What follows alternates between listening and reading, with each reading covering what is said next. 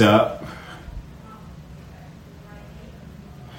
Let's get this set up. Okay, um, as I say on the amazing clubhouse, just gonna ping a couple of people into the room just to get some reminders. Make sure we have a good day of Q and A today. So I'm just in the process of doing that now. Amazing. Okay. Okay, okay, okay. So I am back. I'm Kaz or Kazi from Property by Kazi. And today we have another episode. Somebody else with Sharina. So I've just pinged her in. Hopefully she'll be here very soon. Um, for those that don't know, or it's your first time here, it is an opportunity to ask an industry expert something within the property space. Today, we're going to be focusing on all things um, finance. Yeah. How you doing? You okay? I'm good, thank you. How are you? Good, good, good. Just making sure you could hear me. I wasn't sure. Do you know what?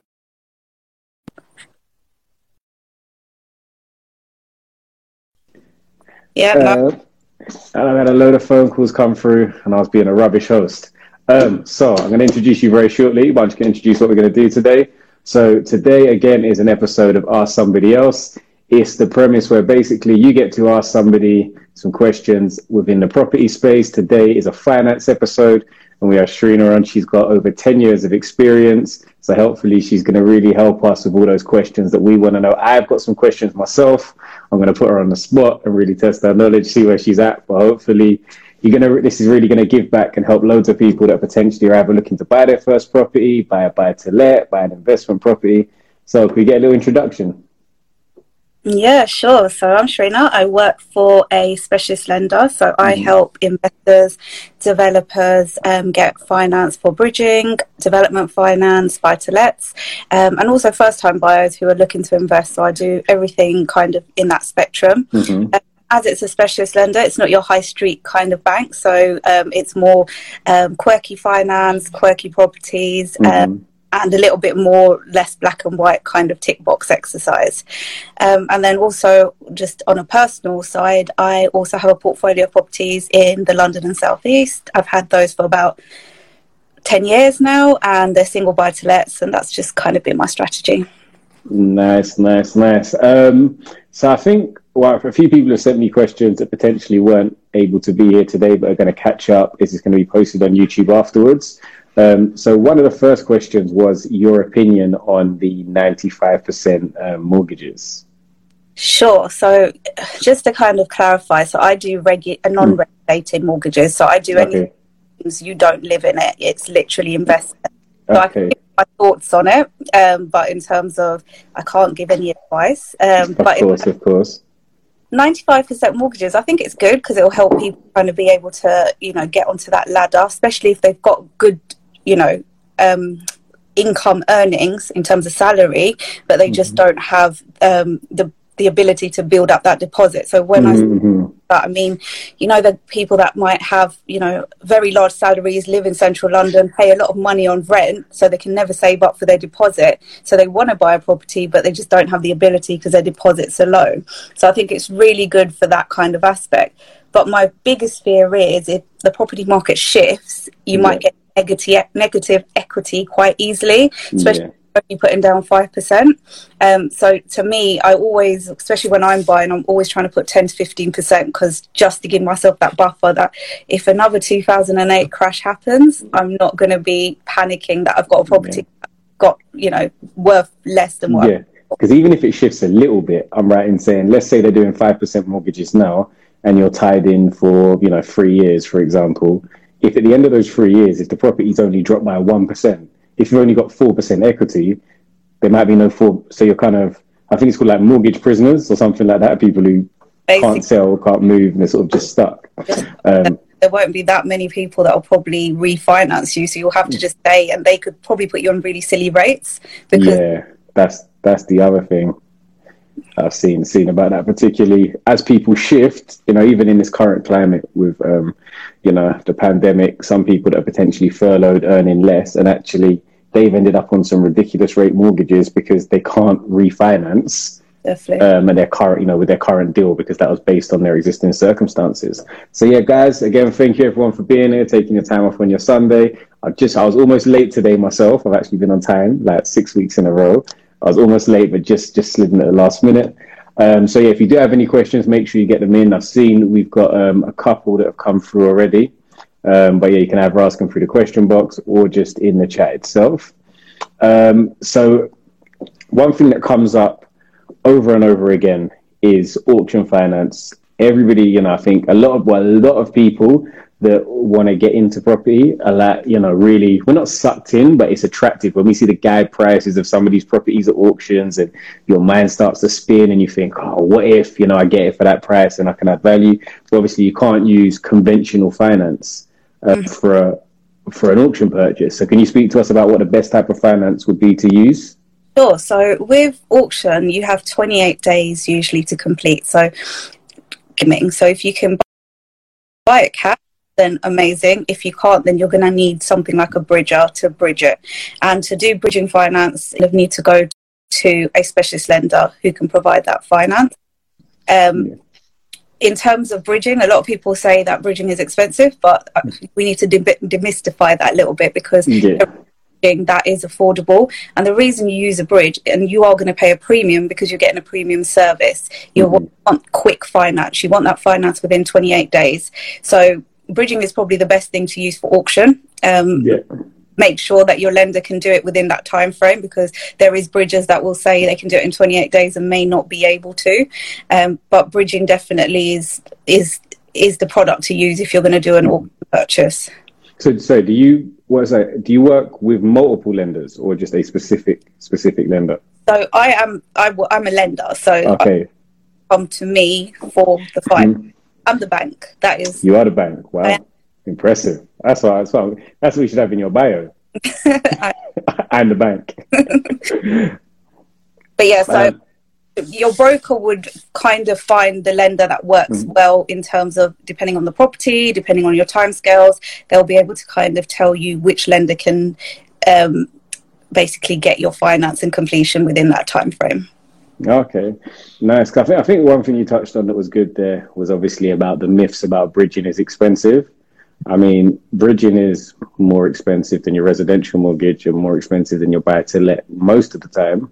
But I think bridging is expensive a lot of the time because the fees are very in your face. They're telling you this is what you have to pay. If you don't pay it, you're ask. Whereas with you know buy to let, a lot of the time you have your fees are hidden. Your fees are hidden maybe in a high survey cost, um, a mortgage redemption penalty, which you know for some of the products now can be up to sort of five percent in the first year, which can be a lot. So I think it is you know right to kind of make sure you caveat with what fees actually are depending on how long you were looking at buying somewhere for. Um, but that's very interesting. And then in terms of, as just um, if the property is in a mortgageable position and you don't need to do any works on it, there is lenders that can also just put you straight onto it, and it can be done within 28 days. Mm-hmm.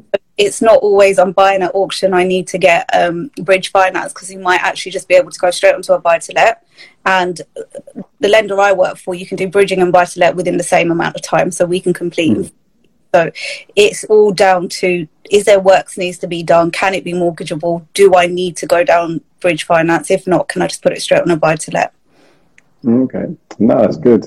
Um, somebody has just asked. So they said, um, is it better to get um, a buy to let mortgage that allows an early refinance? And what like would be the kind of the implication of that? So it, I don't know what context that's in. So I guess there are like so obviously some, for example, some mortgages don't have an early redemption penalty. So, like, so I guess it's flexible versus fixed rate almost. Mm.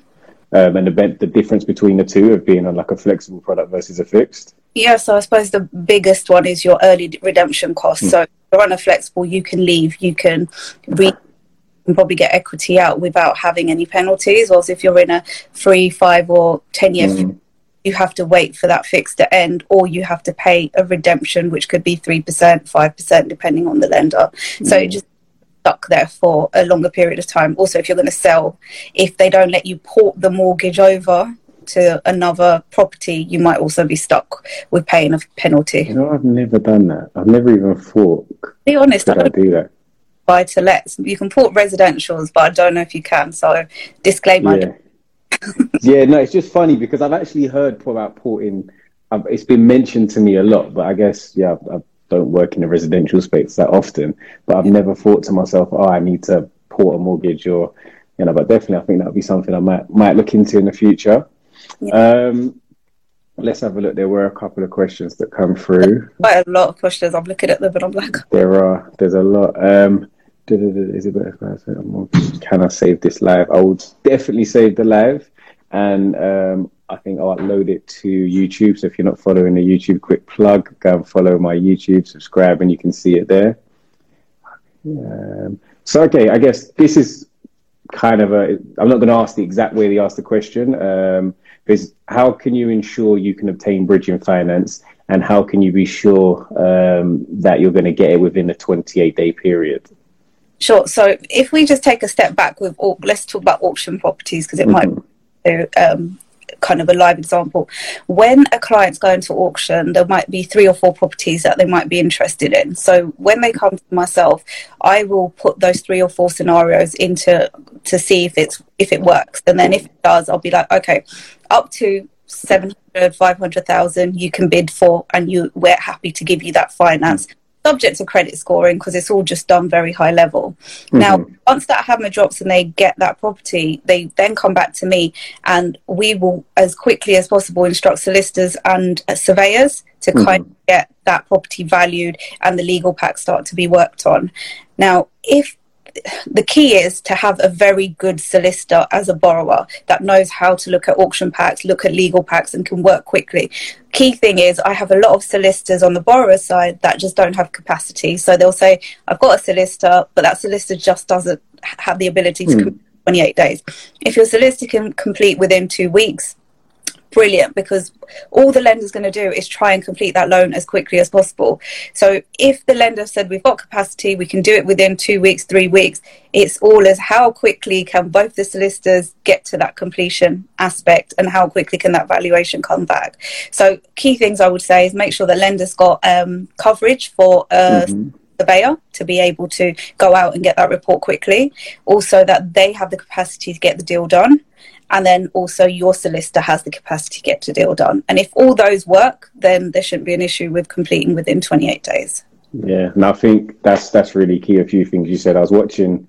I can't. I'd like to shout them out. but I can't remember whose place I was watching, but they were just talking about obviously time frames, and a lot of the time there is a lot of, or from my side, there's a lot of, you know, obviously you want to ask people like the solicitor and the surveyors and are you available? But also, if you know you've got a 28 day deadline, don't yep. just say, oh, yeah, I've, I've, got a 28 day deadline, but they told me they're going to do it. So I'll just leave it in your hands. You know, you have to kind of have manageable deadlines. Okay, I would expect the survey to be done within this time frame. I would have expected to have inquiries sent out by X deadline. If you're not meeting those mini deadlines, chances are you're going to potentially fall foul of meeting your 28 day deadline. I mean, the good thing about the current climate is quite a few auctions, particularly if you buy like pre auction, um, are offering quite good um, completion terms.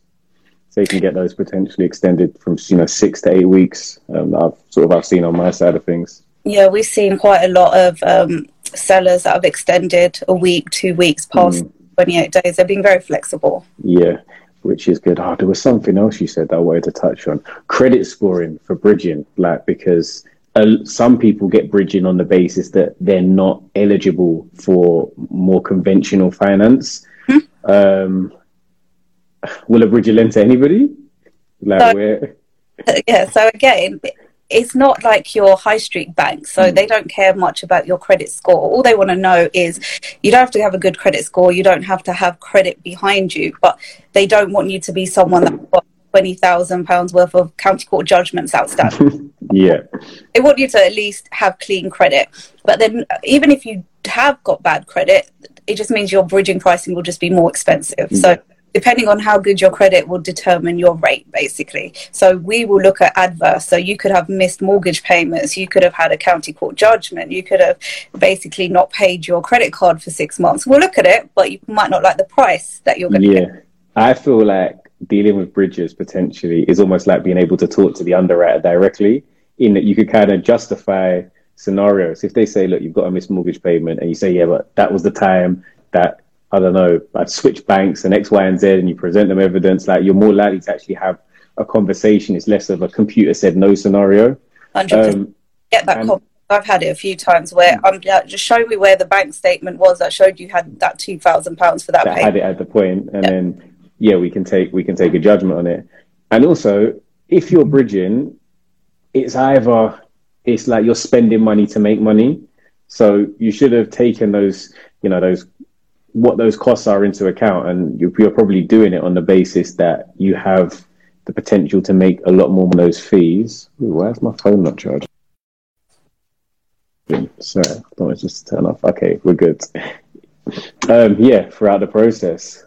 But also, uh, what we'll do, um, and that's on a bridging finance mm. or development finance or refurb bridge, they will kind of stack that deal for you as well. So mm. if the finance cost that I'm charging you costs more than what you're going to make as a profit, you you might not get the finance just because it doesn't make sense. You're not you've got no yeah. profit. So we do. I think that, that leads on into a question. So, what do you ask to see? Like, if I if I approach you and I say, like, you know, maybe um, this is my first time at auction. I want to buy X property. Um, you know, I might want to refurb it. I might have planning do you want to see potential? Like, what what do you want to see from me as a as a um, borrower? So if it's just you're buying the property and you don't need planning and you're just going to do some work, do a bit of a refurb, we'll just ask for the schedule of works um, and then basically what you think you can sell it for, what's your comparables and what your flip cost price would be. Mm-hmm. And then we'll just do a bit of a calculation saying, look, after you've paid for the property, paid stamp duty, paid solicitor valuation fees, cost of works, plus the finance costs, broker fees, whatever else there is, are you making, usually want to see 15% profit. So if you're mm-hmm. not 15% and you're going to sell it, we're probably going to ask the question to why do you think this is a good investment? Now, when we say 15%, if that, say it was, you were making a hundred thousand, like mm-hmm 8% profit, then that makes sense because it's still a big monetary value that you're getting on the flip. Yeah. But if it was making 8% and you were only making seven grand, we'd probably say, what, what, yeah. if, if, if things overrun or anything happens, you're probably. Your, your risk and reward doesn't marry up because you're a bit overexposed in that scenario. And I guess that's the way, for people who asked about the finance cost, that's just the way that the, the, the lender would look at. That you know, if you're considerably higher risk because you've had late or non-payments, they're just going to charge you more money because it's like if I want to take a chance on you, then you need to give me better odds. Exactly that. Not saying we're all doing this, but you're trying to get as much money out of that person, especially if they're more riskier, because we want to know that you're going to continue or at least finish off that project and get give us our money back. Basically, nobody wants to stay on a one percent a month bridge for very long. So you hope it will drive them to finish it much quicker than sit on there for twelve to fifteen months. No, exactly, exactly that. I've got the odd chaser letter from our bridger asking, you know, can, can you confirm the property is now on the market? Can you confirm that your plan has been accepted? Um, Good, you're very right. You definitely do need a good solicitor. I think I don't know if it's next week or the following le- week, but we actually have a solicitor on in a couple of weeks. The property, the property lawyer. Um, so yeah, definitely. If you've got any solicitor related questions, make sure I'll do an update after this and let you know who's on for the next few weeks.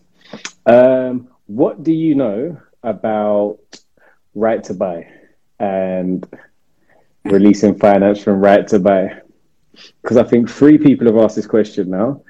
I personally haven't gone down the right to buy route, so I don't like. I know obviously there's a time frame you can't sell within. Yeah. Um, do you know much about it um, at all? So again, it's a regulated product. So right to buy, I think you've got to own the property for a certain amount of time. I, re- I want to say two or three years. Um, but in terms of, is it just to kind of get money out? Is it for refund? Yeah, so if, I know I think you can't sell for the first five years if I'm right. Um, but, but that's a possibility once you've bought it because it's your property. You can refi. That's not an issue. It's just if you're going to try sell or make it into an investment property. I think there's a waiting period. You've got to wait. Yeah, I think to sell definitely, but I believe you can you can um, refinance I'm pretty sure because you're not selling, you're just withdrawing your own money in that in that um, in effect. But I'm sure there will be. I'll try and find out if I do find out um, any more about it. I'll have a conversation with somebody I know who's actually a specialist in that area. So I'll have a conversation with them, and I'll do a little post about it for you guys because don't want to feel like I've just left someone hanging on their questions. People that have just said own it for five years, but definitely refi. You can refi as long as you own it. That's not an issue. Yeah. And again, a lot of questions are very, a lot of them are about regulated products, purely because obviously a lot of, I think the people that follow me are quite new on their journey. And for most of us, our first investment into property is our residential home. Mm-hmm. Um, so this was just about consent to let mm-hmm. um, on, a, on a residential mortgage. Is it expensive to get consent to let?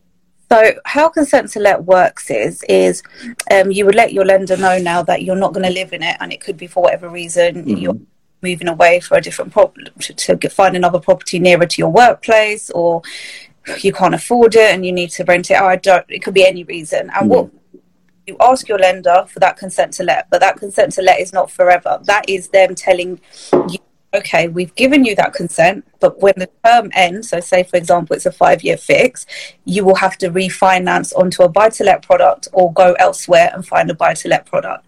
So there's no cost for that consent to let because a lot of um, lenders will just do it.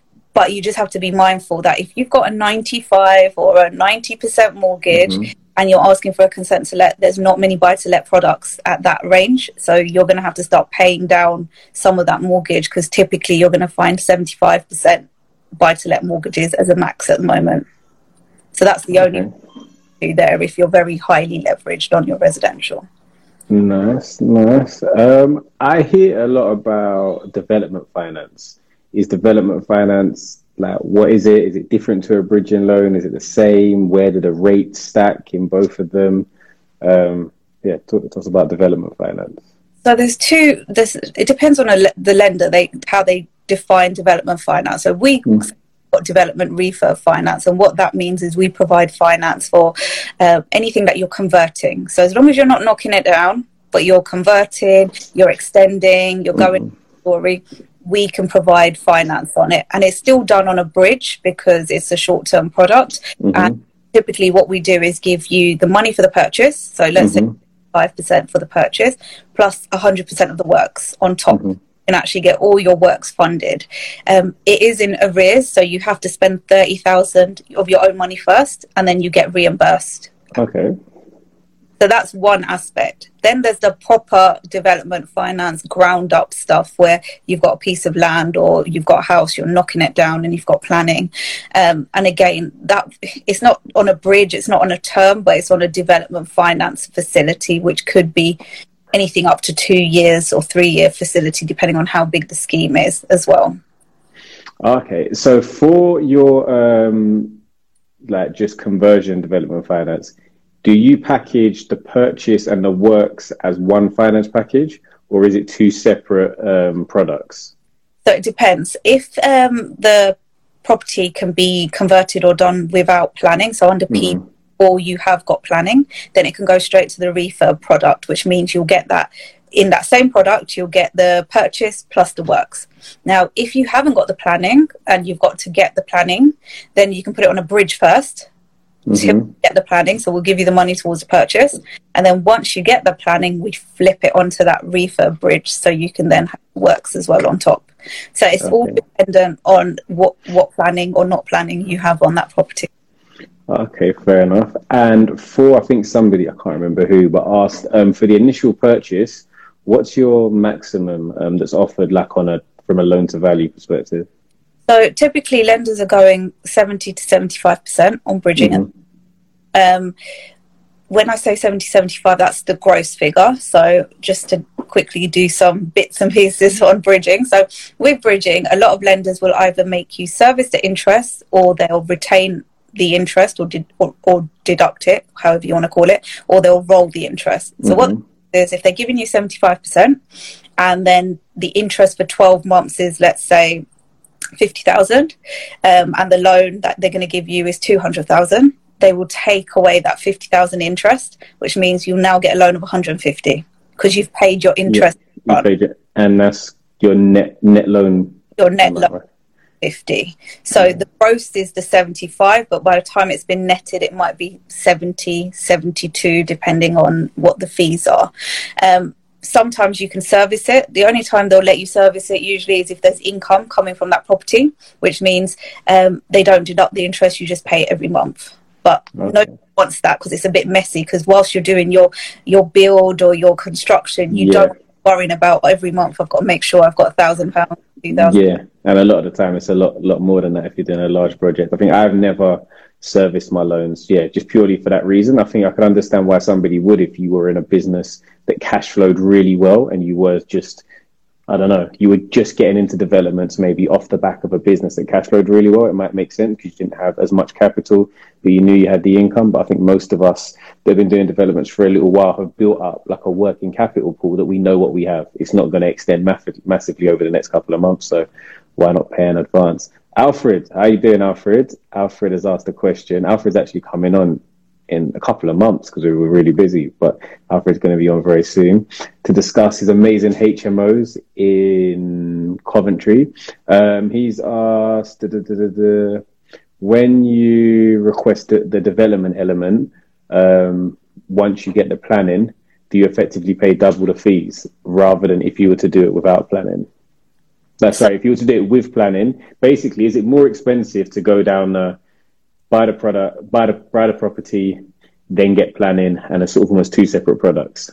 So how how we do it is we only charge fees on any additional monies you take out. So Mm-hmm. if it's um, say for example on the bridge I gave you a hundred Mm-hmm. and on the refurb I'm giving you that hundred thousand to re- repay the bridge plus I'm giving thousand for works. You're only going to pay the fee on the fifty thousand because you've already Okay. paid it. And, and I guess when I was speaking to um, Sam Norris about this, his argument for potentially doing it that way was obviously if you were to take the money, potentially take all the money up front um, as basically a loan against the GDV, for example, if you bought a site with planning. So you're actually taking like loads of money to start with. You're paying your interest over the whole sum on day one. Whereas if you have like a drawdown facility on paying, you know, paying for the works in arrears, then you even if your int- whatever your interest rate is, you're paying it on a percentage of the the loaned amount. So Yeah. you probably pay a lot lower annualized interest if you do it that way as well. So I guess it depends how it stacks with your fees. But I'm sure for someone as established as Alfred, he's got an amazing spreadsheet and he knows exactly what he pays and wouldn't pay a penny more than he has to. Yeah, most um, refurb products will have the tranche aspect, so you shouldn't pay any interest on the facility until you draw it down. Mhm. People do come to me and they don't want the refurb because they want to. They've got their own cash to do it, so they just Yeah. want bridge. But the advantage and disadvantage is on our products. On a bridge, we deduct that interest, like I mentioned to you, so your net figure is much less. Whilst on our refurb, we roll the interest. So if I'm giving you 75% gross, you're actually going to get 75% gross day one because all the interest gets rolled till the end when you pay it off. So you get better day one money, basically. That makes sense. Um, so I, I don't know. This might again, if there's too many moving parts, but I've actually got a deal I was looking at. Like, so I went to view it earlier this week, and I was I'm in an hour in between options of how to finance it. So effectively, purchase um, eight hundred thousand. It's probably worth six hundred thousand. Data, Kaz, are you going Okay. to. Do I need I'm a gonna-? Uh, maybe a little notepad. You got a little got pen and paper ready? It's not Um, a test. Gonna but, use- you know, I might fail you. Uh, so, so basically, purchase price is eight hundred thousand. Um, but without planning, it's probably in its current state worth six hundred. But obviously, the vendor's aware that there's a significant uplift. The GDV Mhm. is uh, one point seven million, Mhm. um, and our works are probably circa for uh, three hundred and fifty thousand. Okay. What, what do you reckon in terms of a finance structure? Best way to structure a finance deal like that? What would you, where would you place that? So if you don't get that planning before complete, then Yeah. we go on the as if on day one. So we'll give you 75% towards your purchase. Yeah, and then um, we will use the GDV figure. So we don't want to extend past 70% of loan to GDV. So with the purchase plus the works plus the interest rolled up, as long as you're up, you don't exceed 70% loan to GDV, we mm-hmm. can purchase money and the works money, and we will put that on a tro- on a um, I don't what is it? What are you going to be doing? What's the actual end project? Uh, so refurb the existing house and new build house on the land and sell or to keep? Sell, yeah, sell, sell the entire entire asset. And do you think you can do all that in twelve months and sell, or would you need like fifteen months? So if if we can get planning, we could potentially get an option to get planning pre, like you know, to get planning beforehand. So if we get planning beforehand, yes, we can do it in twelve months.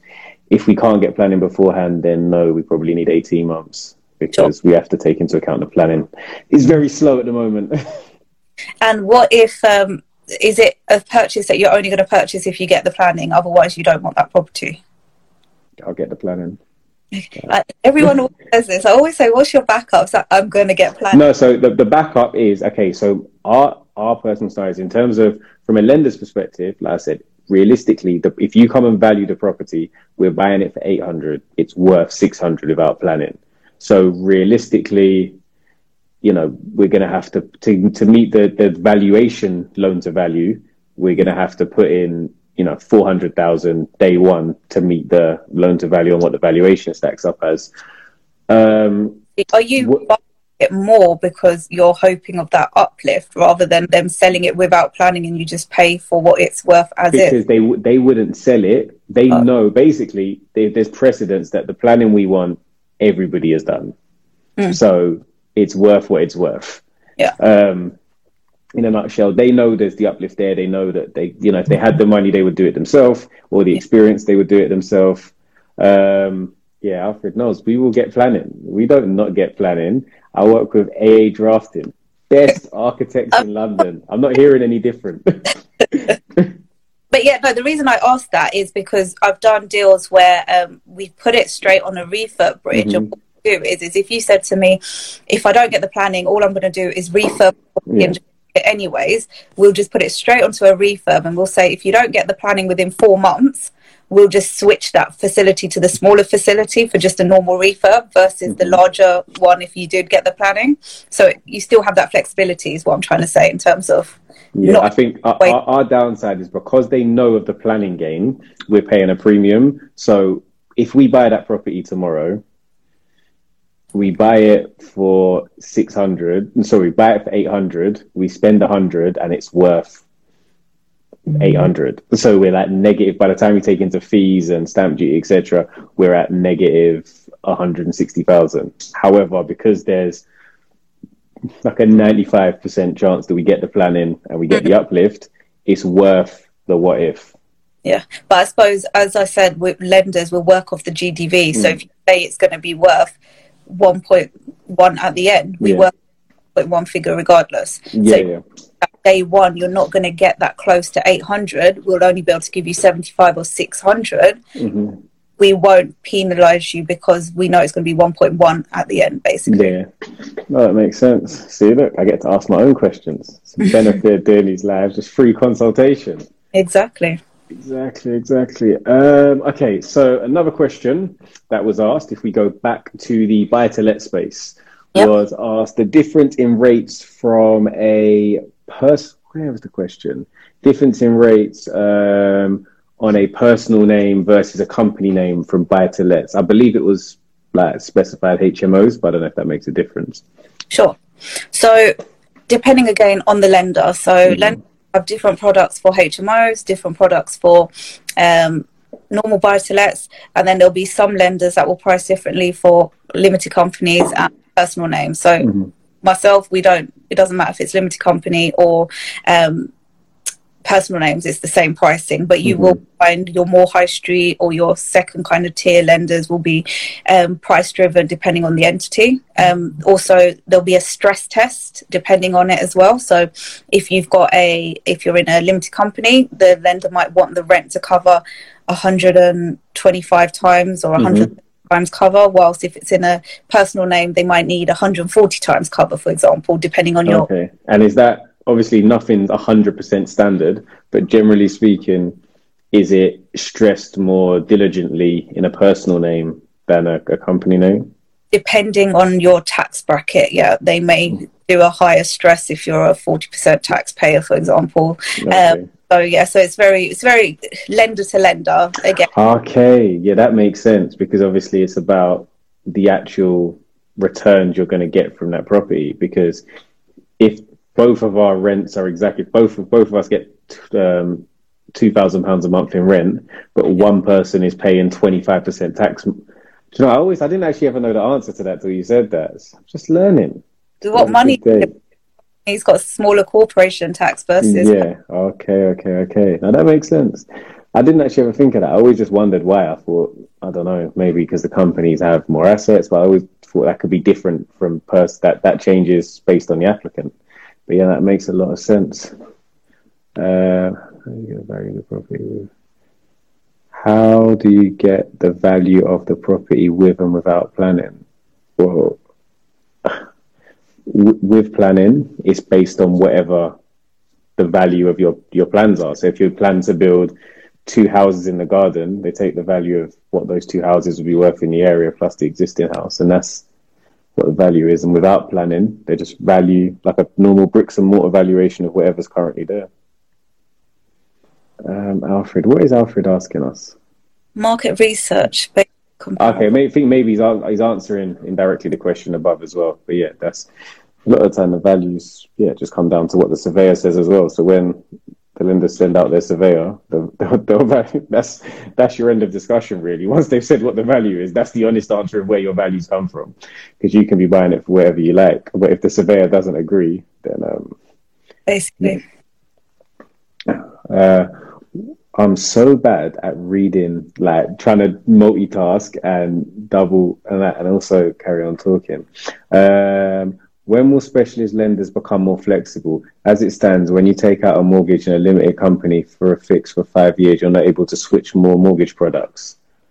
Um, do you want to answer that? Sure. So again, depends on the lender. So we have a product which is a five-year product, but after three years, there's no penalty, so you can mm-hmm. move without having to pay any um, early redemption. So, again, find the right lender, find the right product. Maybe take a two-year fix or a three-year fix if you don't want to be tied in for so long. Um, especially, nobody knew COVID was going to happen and all these interest rates were going to drop, basically. So, um, a lot of people benefited if they were on a um, a tracker mm. A variable. A lot of people that were fixed in, they were probably a little bit annoyed. But um, yeah, there is lenders that allow without, you know, some ERCs as they call it. Also, depending on the lender, you can be quite flexible. So, mm. so you can. Can you, can you, can you tell us? I, I, hate you acronym people. What are ERCs? Can we have uh, that?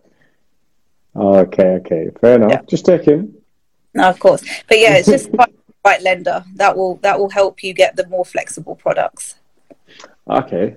Um no i think that's good. And also like just from my side you're just as responsible for picking your product that's fit for purpose. So if you know you're going to sell the property in two years why did you sign up for something that has a five year early redemption penalty like early redemption penalty? Like, you know, there's there's loads of products out there that you may be you may be charged more on a monthly basis, um, but then you save the money when you come to sell the property. And I think that's why you've got to really just make sure you live in those spreadsheets and live in the numbers. Like if work out what your cost of finance is going to be, which includes your monthlies, your arrangement fees, your early redemption penalties, and also with like you know marry that with what you plan to do with the property itself. Um, I think maybe one of the cases where some people get stuck is like within the last five years, lenders have become a lot more stringent with what their like rental requirements are for the property to stack. So I think sometimes as an investor, the, even if I know like you know the rents are higher or I'm going to HMO it in the future, the property only stacks if I take a five year product. Yeah. Um, and I've got some friends that do deals where effectively they buy um, products, rent them out for a period of time, and then afterwards they go, they work in um, Article 4 directive areas where they convert them to HMOs. And want to switch the product or package those to investors at you know at you know fixed yield um, purchases because they can get a higher commercial valuation than they would on bricks and mortar. But they're kind of stuck between they can only buy the properties in the first place. They take them on a five years, but their whole business model is based on switching in maybe two to three years. But then you mentioned obviously you have products that would almost be fit for purpose for that. That and also a lot of people when you say they they'll find out what the early redemption cost is and if it's there's some that'll be three percent, some that'll be one percent, and some will take that one percent hit, knowing that if I have to sell within that term, does that one percent make sense? Would I still make a profit? So again, just put your numbers in, see if you have to break the loan, does mm-hmm. it money on the back end? Yeah, no, exactly that. Harris eight has said he's messaged you, Sharina, um, and he looks forward to your reply. Will do. Look at my DMs at one point.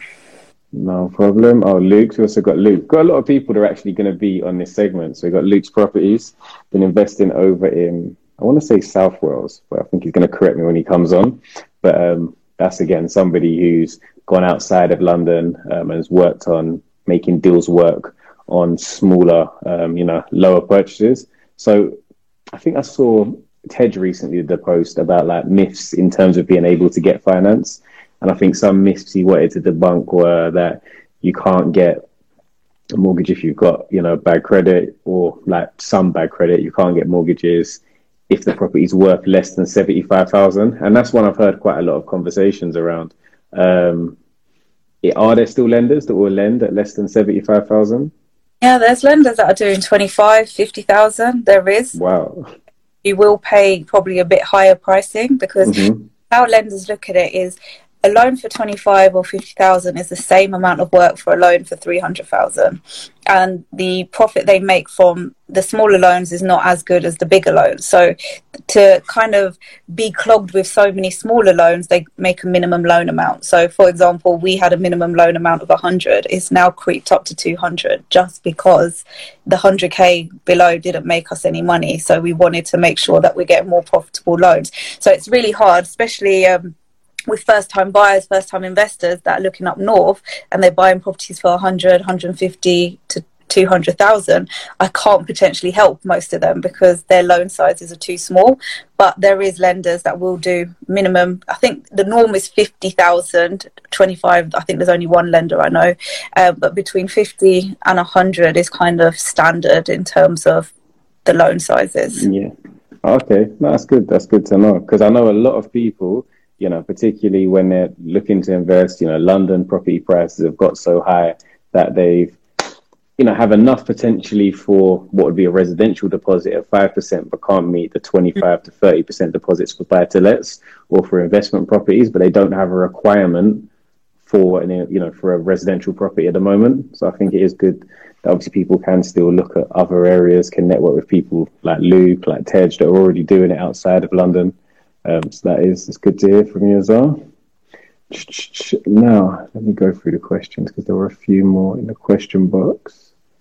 Somebody asked a question that was like, which I think you've answered already actually. Um, for first time buying at auction with good credit, what would the average interest rate on a bridging loan of 250,000 on a fixed term for 12 months be? So again, it can range depending on the asset, where it is, what loan to value. But let's say you want a 75%, you're probably looking between 0.7, 0.79, anything mm-hmm. there per month if you've got good credit. And I guess that moves, from my experience, quite a lot based on your loan to value as well. Yeah, so there's different thresholds. So if it's sub 65, sub 50, mm-hmm. 70 will determine the pricing basically. And so for those again that might not be as experienced, 0.7, can you kind of explain 0.7? Do you have a calculator up? Can, I have, you can... if, you, just, if you can do 0.7 times 12, which is actually, no, I should know that 8.4, right? Okay. 8.4 per month. Yeah. Per year, sorry. So the rate for the whole loan for that 12 months will be 8.4%. And okay. it's monthly. That's why it's 0.7 per month. That is because you know what? I think a lot of the time, in terms of getting into development, it's just almost understanding finance. So understanding what, because when I was first getting these letters, like say, oh, we got a great deal, you know, that we're doing this at five five, but then what's going to happen if you don't meet your terms? You're going to jump to X. And I think if you are getting into development, really understanding that when you get a term sheet sent over from a lender or from your broker, understanding what those actually mean and how to put them into a spreadsheet or however you calculate your numbers to make sure that the deal still stacks for you because finance costs are expensive. Like, let's not hide that fact. No, so, say um, just be you know with every bridging or buy select product there'll be an arrangement fee. There might be an admin um, there'll be valuation costs there'll be va- um, legal costs. And then also just check because bridging usually there won't be an exit fee but some bridges might put an exit fee into there or a minimum term. Mm-hmm. so double check that and the other thing that um, is important is that overturn bit that you talked about. So mm. a lot of lenders, if you don't finish and come off that term within the set period of time, you may get into hefty fees, which could be anything like two percent per month, and that could then really eat up into your profit. Yeah, I think that's key. Um, I'm sorry, Serve V2 um, said, I'm thinking of buying in auction, but I have a good amount of equity in my residential do you recommend use it? Do you recommend using that, or just taking, um, or just taking out the bridging loan um, for a deposit? Um, buying, flipping the pro. I'm not sure exactly. What, I think maybe the question is I'm going to interpret this as I like, um, because I clearly can't read. Um, as so, I guess about the benefit of taking money out of a property and then just getting a direct bridge to buy somewhere versus potentially like a second charge bridge um, against an existing asset with considerable equity in it? So I would say uh, if you, it depends on if you're asking for the deposit. So if you have to use a second charge bridge or raise equity out of your residential to get the deposit, then obviously that's a given. Do that because if you don't have any other cash, that's the only way you're going to put down a deposit. Mm-hmm. And, and then you can get the remainder on that bridge. Um, but if you're saying, should I use equity from my property versus getting a bridge, um, then I would say the residential equity out will probably be cheaper than the bridge mm-hmm. Because your rates will be like a residential mortgage rate. Um, but then just make sure that you can afford your monthly mortgage payments because they will also go up as well. So um, depends on how you're trying to structure that deal, I suppose. Okay, because like let's say for example, I've got an asset now um, because I didn't have planning on it it's currently it's like split commercial. Currently have like no lending on it. Um, I've got planning, so going to do it up. Like let's say I haven't sold that asset, so I've got it's maybe worth half a million, no outstanding finance. If I saw something at auction, could I? Is there any way I could use that as security without without actually like just as as basically almost like my deposit or my security? If so I didn't want, you can use that property to one mm get a deposit out. So say you said I need 20 grand or 30 grand. Mm. Get a bridge for 30 grand, or you can get a buy to let mortgage for 30 grand, um, mm. or that whole property to actually purchase your other property, you can just take out all that money from that property um, and then do a cash purchase for you. Yeah. Or you can leverage off both of them if you wanted to just get the most amount out, basically, and get 75 across that one and 75 across the new one. Nice, nice. A lot of good, good, good questions coming up. Um, so yeah, I forgot to actually do my, my clubhouse thing and reset the room, even though it's very late. So today we're talking about all things property and all things finance um, in the property space. So I have Sharina on who's got 10 years of experience. Is it 10 years? it's a lot of experience, 10 years of experience. Um, you know, working with all different types of finance. So she's been helping answer a lot of the questions that people have in terms of bridging loans, development finance, buy to let, residential mortgages, and everything in between. Um, I'd like to take this chance to actually ask you a question. So, what are your plans? Um, so, you said that you invest in property yourself. Um, what are your plans, sort of 2021, 2022? What are you going to be doing in the property space? Yeah, sure. So I took a bit of a break, to be fair, on the property investing. So I built up my buy to let portfolio, and then I was kind of content and happy because my when I went into it, my strategy was appreciation and kind of mm-hmm. long term hold for wealth, um, rather than cash flow. I'm trying to replace the rent for my salary. Um, so I stopped um, investing in the last couple of years, but I have thought about coming back into it, but not for hold, but to do flips. So mm-hmm. kind of buy some properties at below market value or buy good, add some value, and then get some profit out. So that's what I'm working on this year. Um, and hoping to do a few of those, and it does help to be in the sector of being able to get the finance. So at least I can make sure that I can get the finance on the back end. So yeah, that's my plans. No, I think I think that's good. That's good.